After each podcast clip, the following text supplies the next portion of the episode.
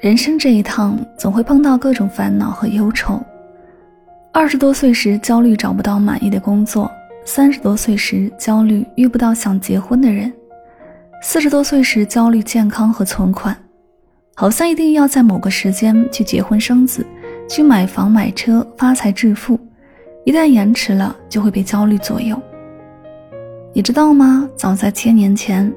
大诗人白居易也没能如愿的过上所谓标配的生活，他当官比别人晚，人到中年又被贬江州，更是落后别人许多。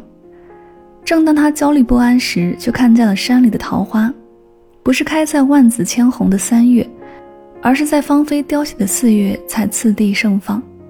于是他写下了脍炙人口的诗篇《大林寺桃花》，缓解了焦虑。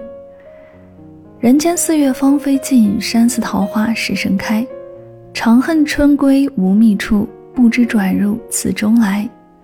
细细读之，我们的生活不也是如此吗？有人二十五岁当上总经理，有人四十岁还没有解决温饱，有人花三分钟泡面，有人用三个小时煲汤。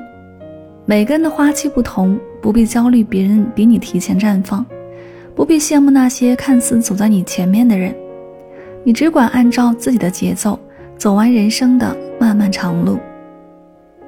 就像有句话说的：“春光不必趁早，冬霜不会迟到，一切都是刚刚好。”人生一程有一程的风景，一岁有一岁的欢喜，好的坏的都是风景，欢喜也都带着无奈。当焦虑来袭时，别一味的内耗，别不停的抱怨。这样只会让你深陷情绪的泥沼，甚至毁掉你的人生。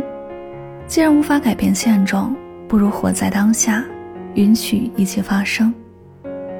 去读书，去运动，尝试新事物，学习新技能，利用好碎片时间，用心做好眼前事，也接受自己的平庸和不完美。